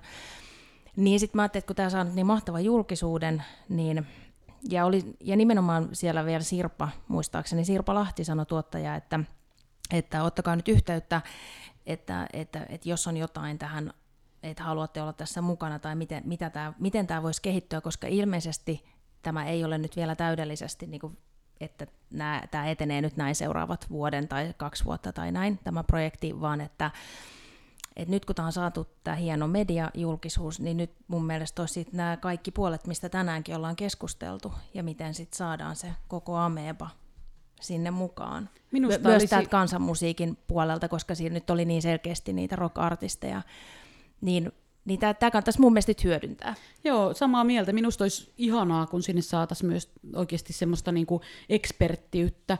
Et mua vaivasi ehkä tuossa kirjoituksessa tai tuossa me, mediatiedotteessa ehkä juuri se, että siinä vähän niinku ilmaistiin, että, että kukaan ei ole tehnyt vielä mitään niinku, näin niinku karkeasti. Että, että meillä on kuitenkin ihan hirveät määrät tutkijoita esimerkiksi, jotka on oikeasti eksperttejä tässä. No ei niitä nyt ihan hirveästi no, ole niitä tutkijoita. No lopulta. niitä on kuitenkin niin kuin, ehkä enemmän kuin runolaulajia, niitä, jotka jotka on oikeasti tutkinut Kalevalaa. Ja, ja sitten jos puhutaan niin Kalevalan tarinoista ja muista, niin minusta olisi mahtavaa, että se eksperttiys saataisiin valjastettua niin samaan pakettiin. Mm, mutta se kanssa ehkä kertoo, kas, mikä on mun mielestä hirveän mielenkiintoista, että ikään kuin monen tämmöisen kansanmusaan liittyvän asian kanssa on, eli ne, että ne on aika, aika marginaaliset. Runolaulu on aika marginaalista, mm. runolaulun laulaminen on marginaalista, sen tota, tutkiminen on marginaalista – ja kaikkea tämmöisiä, sitä jengiä tavallaan suhteessa sit koko kansan, niin kuin Suomen kansan lukumäärään ei ole niin paljon. Ja sitten se jää myös, että niin kuin, kun itse puuhastelee aiheen parissa, niin se usein sitten niin sen huomaa sitten, kun on siellä jossain tota noin, niin Seinäjoen varttibaarissa keikalla, että sitten tavallaan, että, se on, että ne on, että se ei ole mitenkään itsestäänselvä asia semmoinen. Hmm. Ja tota, semmoinen, siis niin kuin joku vaikka runolaulu tai tämmöinen kansanmusaan, mikä tahansa kansanmusaan liittyvä juttu. Niin, siis kyllä musta tuntuu, että ihmiset kulke, kuulee sen yleensä aina ensimmäistä kertaa, jos sanoo, että, että tämän Kalevalan takana on tämmöinen runolaulukulttuuri. Mm. Niin siis vaikka opettajat tai päiväkodissa kun on, mm. niin kyllä se yleensä on, että ajaa, se on niin kuin ensimmäistä kertaa kuullaan, että, että se tavallaan koko se tulee aina yllätyksenä, että ai, tämä on niin kuin joskus ollut jotain laulettua tekstiä tämä. Mm tämä Kalevala. Niin, ja tämmöinen analogia sitten tähän jouhikonsoittoon taas pahoittelet, kun tästä meuhkaa, mutta siis kun se nyt mistä mulla on eniten kokemusta, niin, niin että just mä oon nyt joku reilu 20 vuotta soittanut, niin joka keikalla siitä lähtien ja huomennakin, niin joku kysyy, että mikä soitin toi on. Mutta sitten mun mielestä on kauhean ihanaa, että sitten mä olin nyt just jossain festareilla keikalla ja sitten tota, se tota, tuntematon niin kun paikan niin kuin roudari kysyi, että hei, mihin tämä jouhikko laitetaan tai jotain muuta. Sitten mä olin silleen, että kyyneleissä, että ihminen tietää, mikä tämä on tämä soitin. Ja sitten tota, emme toki voi tietää hänen taustansa, jos hän on tutkinut jouhikkoa 20 vuotta, mutta tota, näin tuli mieleen. Sitten tuossa tiedotteessa, minkä myös itse silloin luin, niin mua painoi yksi toinenkin seikka, jonka myös tuolla internetkeskusteluissa sitten, jonka perusteella Lari tänne pyysi, niin ehkä hieman harmitti tuo, että siinä oli vain miehiä töissä tässä produktiossa, että, että vain tuotantopuolella oli naisia tämän tiedotteen mukaan, ja se aina mua jotenkin tässä ajassa kiusaa. Mä laskin kymmenen naista. Kymmenen taiteilijaa Mutta siitä naista. tiedotteestako? No, mä nimenomaan siis, luin sen tiedotteen, kyllä, mä en kyllä, ollut siellä siis paikalla. luin siis, laskin ne produktiossa olevat taiteilijanaiset, niin niitä on kuitenkin kymmenen siinä. Paljonko oli miehiä? Sitä mä en laskenut, oli niitä paljon enemmän, mutta siis, että, mm. mutta e, oli pa- siinä naisia kymmentä, kuitenkin. Mutta ehkä se oli tuossa tiedotuksessa nyt sitten tällä kertaa tämä, tämä kysymyksen asettelu. Kyllä mun mielestä tässä kokoelmalevyssä niin on selkeästi enemmän miehiä. On selkeästi joo, enemmän, mutta, joo, mutta siis, että oli siellä naisiakin. Oli, naisia, oli naisia, kyllä. Olin paikalla. Sinäkin olet nainen. mutta tota, joo, totta, tämä alku oli aika mies, miesvoittoinen. Ja tiedote, koska mä en ollut siis mm. siis paikalla. Ja kävin kyllä tiedotustilaisuutta, tai siis katsoin tiedotustilaisuutta katsomassa, kävin Interwebsissä, niin mm. siellä kanssa kyllä aika silleen niin kuin miesvoittoinen tilanne. Ja sitten mulla heräsi kysymys, onko tämä Kalevala tosiaankin vielä tänäkin vuonna miesten juttu. Mm. Mutta populaarimusiikkihan on hirveän miesvoittoista tavallaan, että, jos, että sit kun ollaan rockskenessä tavallaan, että me ollaan kansanmusiikin alalla tottuneita siihen, että on hirveästi naisia, mutta sitten niin kuin rockiskenessä ei ole, mm. että niitä hyviä kitaristeja ja rumpaleita ja ja tota, bas, basisteja on edelleen tosi vähän, tosi vähän niin kuin on bändeissä soittaa naisia. Et sit jos rockiskenessä bändissä on nainen, niin sit se on yleensä laulaja. Ja, ja näin se niin kuin edelleen on. Ja, ja se tavalla, että sit jos tehdään niin kuin, että se on tosi kaukana semmoinen maailma, että pystyttäisiin järjestämään rockifestareita tai rockiproduktioita, missä pystyttäisiin niinku saamaan 50-50 kiintiöt. Et se on niinku, kansanmusiikissa se on helppo asia, mahdollista, mutta niinku rock puolella oikein ja ei. se olisi mahtava kansanmusiikissa nähdä, sit, kun se on helppo ja mahdollinen asia niin. näillä festivaaleilla. Niin nähdään, että se, olisi, se toteutetaan. Niin, niin että se kyllä. toteutetaan. Kyllä, mielestä Jyrok oli nyt, ö, mainosti ainakin, että oli 50-50. Joo. Hyvä Jyrok. Kuulin. Mutta ne ei voi kauhean monta vuotta pitää semmoista. No, siis, että se kuinka kauan. No, ehkä jos puhukkaa sitten ulkomailta bändejä. Niin. Toki kuulin, että tähän Kalevala-festiin oli kysytty sitten paljon naisia, jotka sitten oli kieltäytynyt, että näin myös sattuman kauppaa. Että. Mm. No niin, otetaan tämmöinen julkinen työjärjestyskysymys. Meillä on vielä pari aihetta ollut tällä listalla. Mistä me puhutaan seuraavaksi? No, Mä olin, valmi- kallo. Joo, mä olin valmistautunut puhumaan kansanmusiikin nykytilanteesta mm. akateemisissa merkeissä, mutta otetaanko se sitten seuraavalla kerralla? Kyllä. Otetaan seuraavalla kerralla.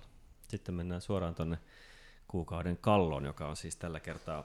Mut, mutta kysytäänkö vai? ensin, että olisiko vielä halunnut joku sanoa semmoista niin kuin lopetus, lopetus onko kellään mitään hienoa lopetus? Minä sanon vaan lyhy- lyhyesti, että vaikka on kuulostanut ehkä tässä kauhean negatiiviselta kaiken tällaisen niin kuin, ö, soveltavan kansanperinteen osalta, että sanon itseäni perinnepoliisiksi, niin silti mä oon koko ajan sitä mieltä, että nämä kaikki täytyy tehdä, ja meidän täytyy oikeasti saada nämä kaikki mahdolliset ameban reunat tehdyksi, että me voidaan kaikille ihmisille näyttää, miten hienosta jutusta tässä on kysymys. Mm.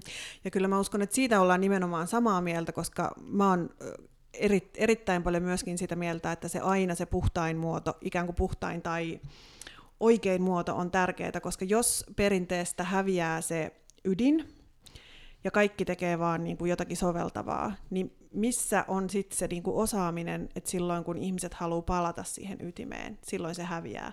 Et kyllä mäkin niin kuin ajattelen, vaikka itse on usein niin kuin kaikessa siellä niin kuin soveltavan, soveltavan reuna-alueilla toimimassa niin kuin monella tavalla omassa tekemisissä, niin mä ajattelen kuitenkin, että just se, että sitten sitä on mahdotonta tehdä, jos ei sitä ydintä kukaan säilytä. Ei me tästä aiheesta näköjään kauhean helposti pois päästä, koska nyt tuli, tuli mieleeni vielä tämä, että, että tota, ähm, pitääkö se runolaulu saada sieltä marginaalista jonnekin valtavirtaan ja miksi? Mä oon hirveän onnellinen marginaalissa. Että mä nautin siitä, että se koko kenttä on tavallaan niin kuin käytettävissä, koska mitään valmiita sapulunoita ei ole. Niin, ja, ja onko se valtavirta nyt aina se niin kuin oikea paikka milloin millekin? Että tota, ja mitkä kaikki kulttuurimuodot sitten viihtyy siellä valtavirrassa, mä en tiedä. Että vaikka punk. Niin, niin. että jos on Pertti Kurikan nimipäivät on Euroviisuissa, mikä muista aivan mahtava niin kuin, juttu oli, mutta silti, että se on niin kuin, tavallaan ehkä valtavirrointa, mitä on tässä käynyt vaikka suomalaiselle punkille – mutta tota, Runolauluhan sit pitäisi saada sinne Euroviisuihin, Niin oikeasti- enkä mä niin tarkoita seuraavaksi. sitä, että sen pitää mennä siihen valtavirtaan, mutta tolla tavalla tulisi sitä tunnettavuutta ja Mutta minä olen puhunut taiteesta ja sitten voimme puhua viihteestä, että missä niin kuin, pitääkö meidän määritellä nekin kaksi asiaa, että puhutaanko taiteen ja viihteen valtavirrasta vai, vai taiteen valtavirrasta vai viihteen. Mm. Niin ja sitten mä vielä just kun enemmän, enemmän teen soveltavan ja kasvattavan työn kanssa just töitä, niin sitten tai teen sitä työtä, niin ajattelen, että haluaisin nähdä sen runolaulun sillä sen verran pois sieltä marginaalista, että just ne sellaiset perusfaktat olisi selkeitä niin kuin ihmisille, jotka kasvaa Suomessa. Et, et, että niin kuin, tavallaan, että musta se on surullista, että jos se perinne häviää niin, että ihmiset ei tunne yhtään omaa perinnettä. Ja se on niinku semmoinen tavallaan, mitä maailmalla saa ja, ja ihmisiltä kuitenkin hirveästi palautetta, koska pitää koko ajan niinku muistaa, että on tosi paljon maita, mistä se perinne on oikeasti vaan hävinnyt. Että ei ole ketään, joka osaisi soittaa tai ei ole ketään, ketä osaisi laulaa. Niin ja, ja sitten aina kun niinku joku sanoo mulle, että ihan mahtavaa, että te teette tuommoista, että mun maasta on hävinnyt koko meidän perinne, että sä, sä tiedät noin paljon näistä asioista, niin kyllä mä silleen ajattelen, että mä toivoisin just, että opettajat, koulut ja se olisi niinku semmoisissa kohdissa se runolaulu olisi enemmän niin, että tiedettäisiin edes mitä se on. Niinku Mä haluaisin, tasolla. mä haluaisin kouluttaa kaikkia suomen musiikin opettajia, äidinkielen opettajia ja mieluiten vielä alakoulun opettajia tähän. Minussa on niin paljon kansankynttilä, että mä haluaisin, että ne kaikki tietäis, mistä tässä on kysymys. Mm. runolaulu joka kouluun. Runolaulu joka maikalle myös. Joka kotiin. Mm, joka kotiin. Nyt katkaistaan tää tähän. Otetaan Jinglejä kehiin. jingle ja sitten mennään kuukauden kalloon. No niin, kuukauden kallonahan on siis Pälkäneen kallot. Näistä on ollut nyt aika paljon juttua eri lehdissä tässä kevään mittaan. Ja, ja tota, hyvin lyhyesti tarina menee siis sillä tavalla, että, että tota, 1800-luvun puolivälin jälkeen oli, oli tämmöinen fyysinen antropologia oikein kovasti suosiossa ja, ja tota, kalloja mittailtiin ja yritettiin kehiteltiin erilaisia rotuteorioita ja mietittiin, että, että kuka on mistäkin kotoisin ja, ja samalla tietysti vähän siinä rakennettiin sellaista erilaista hierarkiaa ja, ja myös sitten tällaista ajattelutapaa siitä, että kuka, kuka on niin kuin ikään kuin biologisesti sellainen, että saa olla vallassa ja niin edelleen. Ja, ja tota, sitten yli ruotsalainen professori, itse asiassa 31-vuotias Gustav Retsius teki sitten Suomeen tällaisen retken ää, selvittääkseen siis sitä, että, että tota, Ruotsissa oli, oli tosiaan pitkäkalloisia ihmisiä ja ajateltiin, että Suomessa on lyhytkalloisia ihmisiä ja haluttiin niin kuin ikään kuin selvittää se, että miten nämä, tai todistaa se, että nämä suomalaiset ovat jollain tavalla vähempiarvoista kansaa. Ja, ja tota, ne tulivat sitten retkikunnan kanssa tänne Suomeen 1873 ja kiersivät Suomen maata ja mittailivat kalloja ja ottivat kuvia ja piirtelivät, piirtelivät näitä ja, ja tota, kaivoivat hautoja auki ja ottivat haudoista päitä ja kalloja ja aika paljon pälkäneeltä, nimenomaan 55 kalloa pälkäneeltä tai jotain sen, sen tyyppistä ja sitten tota, palasivat sitten Ruotsin maalle jonkun puolen vuoden, vajaa puolen vuoden retken jälkeen yli 80 kalloa mukanaan. Ja tota, sitten näitä mittailivat ja, ja tulivat aika nopeasti siihen tulokseen, että tai ikään kuin ei pitänyt ollenkaan paikkaansa tämä asia, että suomalaiset olisivatkin sitten olleet, olleet täysin eri rotua kuin ruotsalaiset, vaan, vaan itse asiassa löytyy sitten ihan täsmälleen samanlaisia kalloja kuin Ruotsistakin. Ja koko tämä rotu kallonmittaushommahan on sitten todettu siis täysin, täysin tieteellisesti pitämättömäksi, että siinä ei ole mitään, mitään pohjaa tällaisella rotuteorialla. Nämä ovat kaikki, kaikki aivan tuota, heitetty Kenenkään ei tarvitse murehtia omaa kallon Ei. muotonsa siellä kotona nyt. No niin, mutta tähän liittyy tosi kiinnostavia asioita. Tästä on siis aika vastakirjoittanut tuonne Suomen Kuvalehteen artikkelin tämmöinen henkilö kuin Veera Jussila. Kannattaa lukea Suomen Kuvalehti, olisiko ollut 19.5.2019 tai joku semmoinen lauantai siinä. Ehkä se oli 15 tai mikä näitä nyt on näitä toukokuun lau- lauantaita. Ää, siinä jutussa on tosi kiinnostavia yksityiskohtia. Siis ensinnäkin tämä, että, että 1800-luvun puolivälissä oli ajateltu, että Suomessa on ikään kuin kolme rotua. On olemassa siis hämäläiset, savolaiset ja karjalaiset. Ja nämä, nämä rodut niin kuin, ja jotenkin, Pohjoisessa ei jotenkin, niin kuin, Joo, joo, ei, ei, ei ollut ollenkaan saamelaisia. No on, kyllä saamelaiset oli ikään kuin jotenkin jo Eri. tässä vaiheessa ikään kuin pohjasakkaa, että, että heitä ei, ei niin kuin tähän ollut laskettu. Mutta pari kiinnostavaa yksityiskohtaa. Uh, hetkinen. No niin, merkittävä tulos oli se, että kun he olivat mittailleet kalloja, oli se, että savolaisia ei löytynyt ollenkaan. Savosta löytyi hämäläisiä. Ja hämäläiset olivat siis leveäkalloisia, vaiteliaita, konservatiiveja, joilla oli löyhähkö seksuaalimoraali. Tämä kaikki voidaan perehtyä niin tutkimalla kalloa. Tämä, tämä, joo, oliko 28 eri mittaa, jota kallosta otetaan, ja sitten tämmöiset oh. asiat voidaan päätellä. Tämä, tämä oli minusta oikein hieno. No mutta nyt kuitenkin on sitten... Mä katson nyt vaan meitä, mä katson meidänkin naisten jotenkin me, kallomuota. Me hämäläiset. Me tähän? Mennäänkö me tähän? Eikö me mennä tähän? Kallon mittaus loputon riemu. Tämän Oi. varsinainen keissi tässä on sitten se, että, että, tota, että sitten kun nämä kallot on ollut siellä Karoliinisessa instituutissa siis vuodesta 1873 vai, vai 4, niin nyt on sitten virinnyt tällainen kallojen palautusliike. Ja, ja nimenomaan nyt se oli lähtenyt siis ruotsin suomalaisilta, jotka olivat sitä mieltä, että, että, että ylipäätänsä kaikki pitäisi palauttaa sinne, mistä ne on joskus ryöstetty. Ja, ja sitten tähän on, tota, joka, jossa nyt puhutaan siis nyt esimerkiksi tällaisista kolonialistisista asioista, että ylipäätänsäkin kaikki alkuperäiskansoilta ryöstetyt asiat pitäisi palauttaa niille takaisin. Ja tämmöinen keskustelu, mikä nyt on jatkuvasti käynnissä maailmassa muutenkin. Ja tota, sitten Pälkäneeltä, koska sieltä oli merkittävä määrä näitä kalloja haettu, niin sitten sieltä on saatu mukaan, mukaan sitten tota, muun muassa paikallinen kirkkoherra, jotka sitten on kirjoittaneet erilaista, erilaista tota, lausuntoa. Anteeksi, häiriö tässä on, otetaan kuvaa, niin tämä ne menee aivan sekaisin tämä ajatus tästä.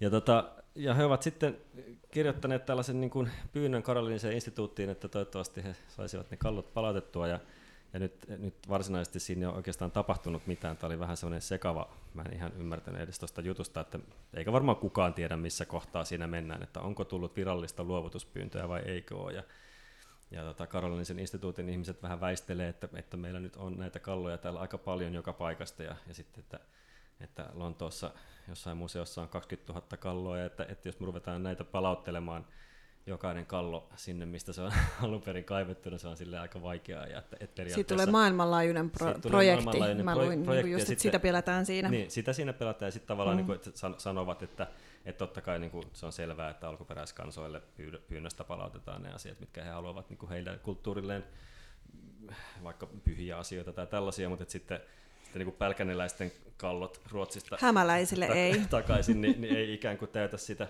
niitä kriteereitä, että he niitä kauhean helposti palauttaisivat. Ja opetus- ja kulttuuriministeriössäkin ollaan vähän silleen, että mitä tässä nyt oikein tapahtuu. Ja katsotaan, se sitten jää nähtäväksi, että miten siinä käy. Mutta vielä todella kiinnostava viimeinen pointti tässä Suomen Kuvalehden jutussa on siis tämä, että tämä Pälkäneen kirkkoherra Kemppainen, joka on sitten ajatellut, että tämä on hieno asia, että, että hän haluaa ne Pälkäneen kallot takaisin sinne kirkkomaahan jossain vaiheessa, niin kommentoi tässä jutun lopussa, että, että tässä on myös teologinen näkökulma. Me uskotaan ruumiin ylösnousemiseen.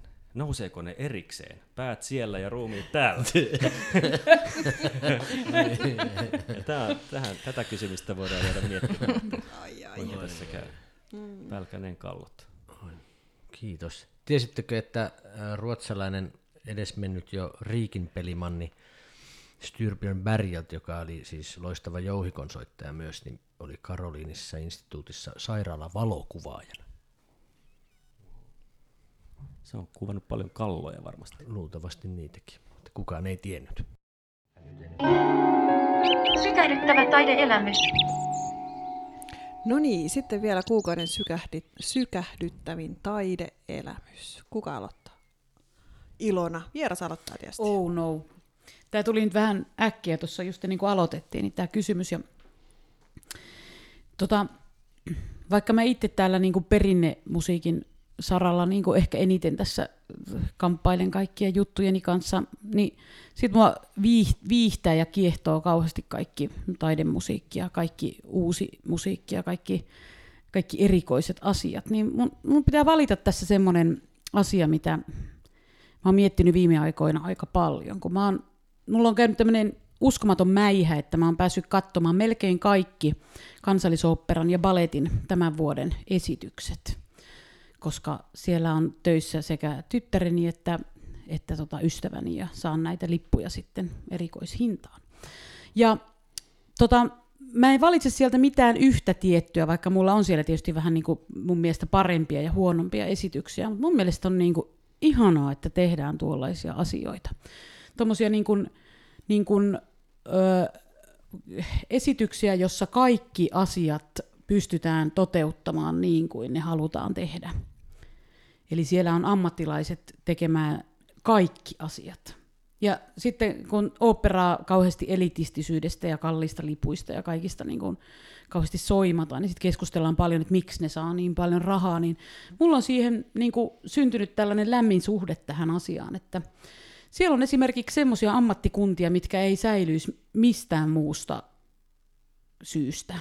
Niin kuin semmoisia ihmisiä, jotka osaa tehdä balettitossut tai ihmisiä, jotka osaa tehdä tuommoisen tutuhameen, ihan oikeasti osaa tehdä.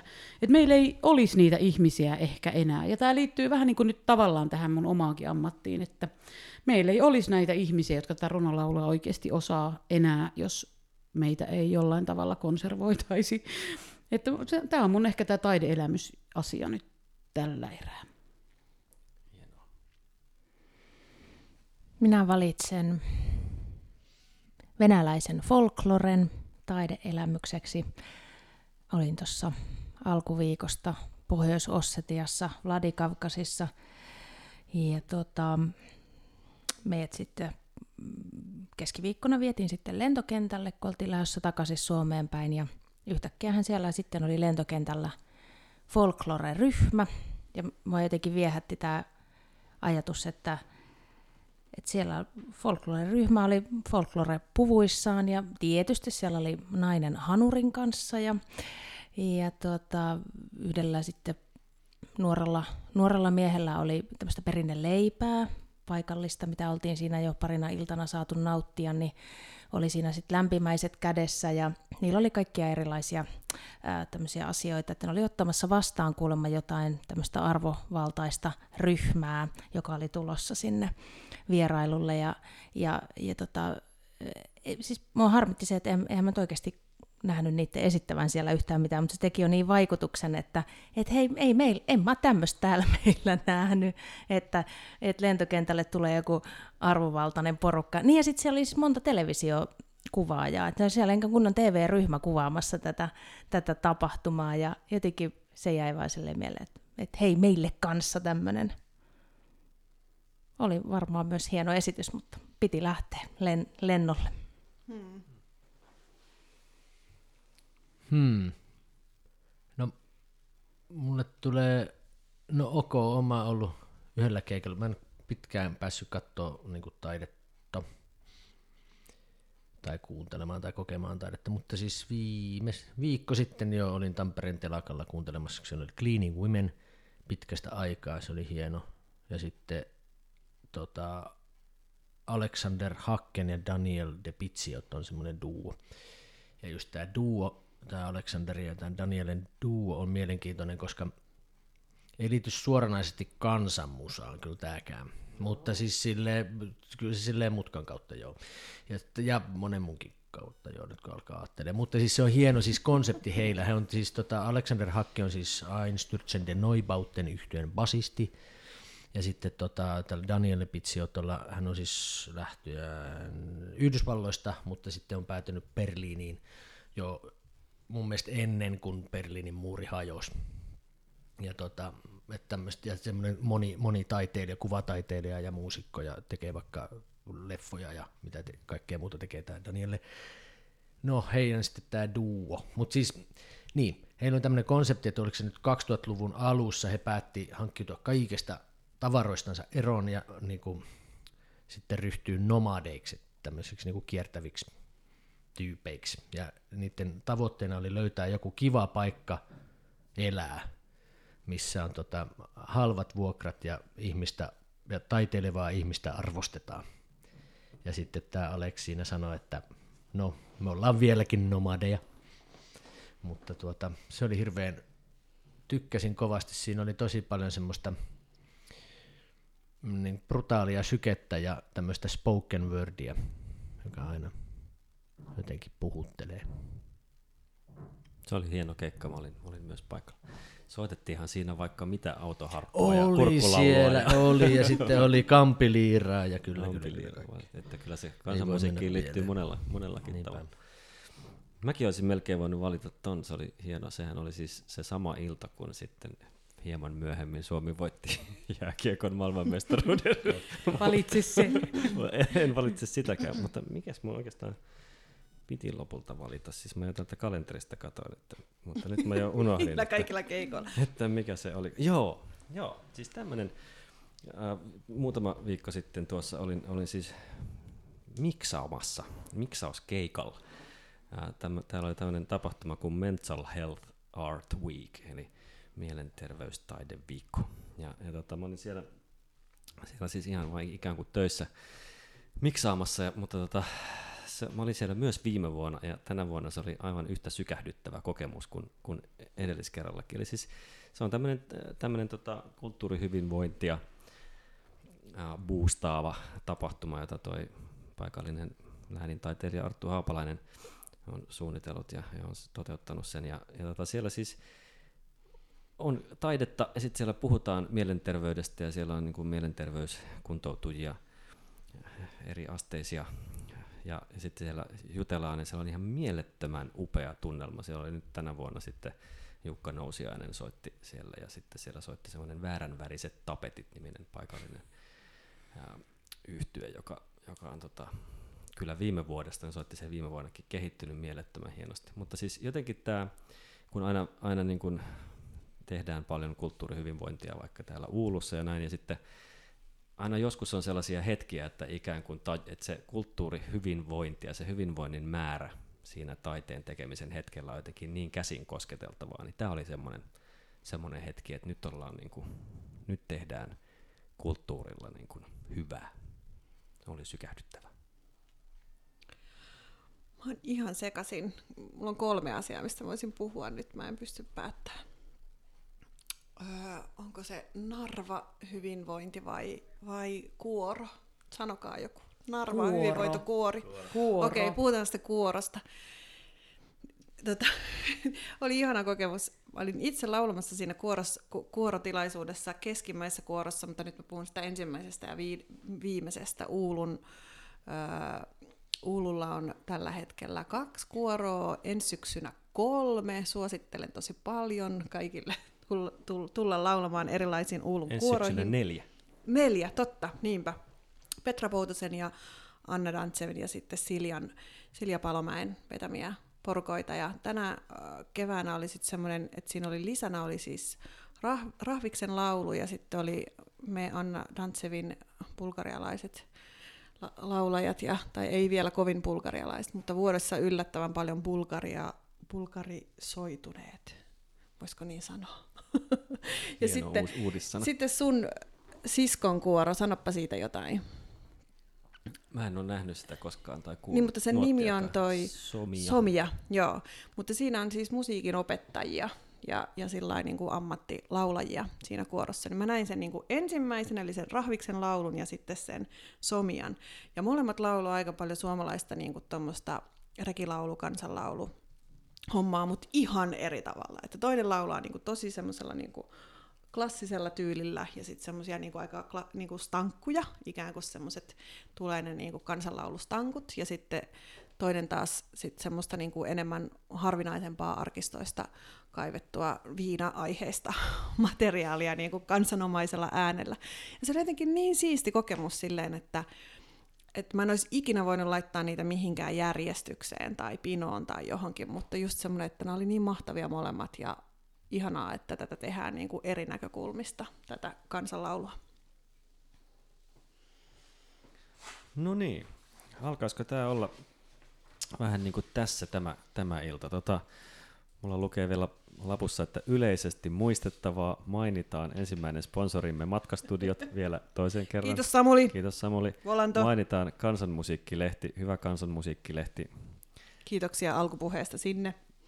Ja tässä tämä varmaan oli. Kiitos paljon Ilonalle, että olit meidän vieraanamme täällä ja tulet toistekin joskus. Kiitos kun kutsuitte. Kiitos. Kiitos. Ja- Kiitos. Ei olla vielä, ei tiedetä, että milloin tulee seuraava jakso sitten, mutta ehkä me joku kesäspesiaali jostain rantsusta tehdään. Ois kiva. Kiitos. Hyvää kesää kaikille. Hyvää kesää. Hyvää kesää. Hyvää kesää.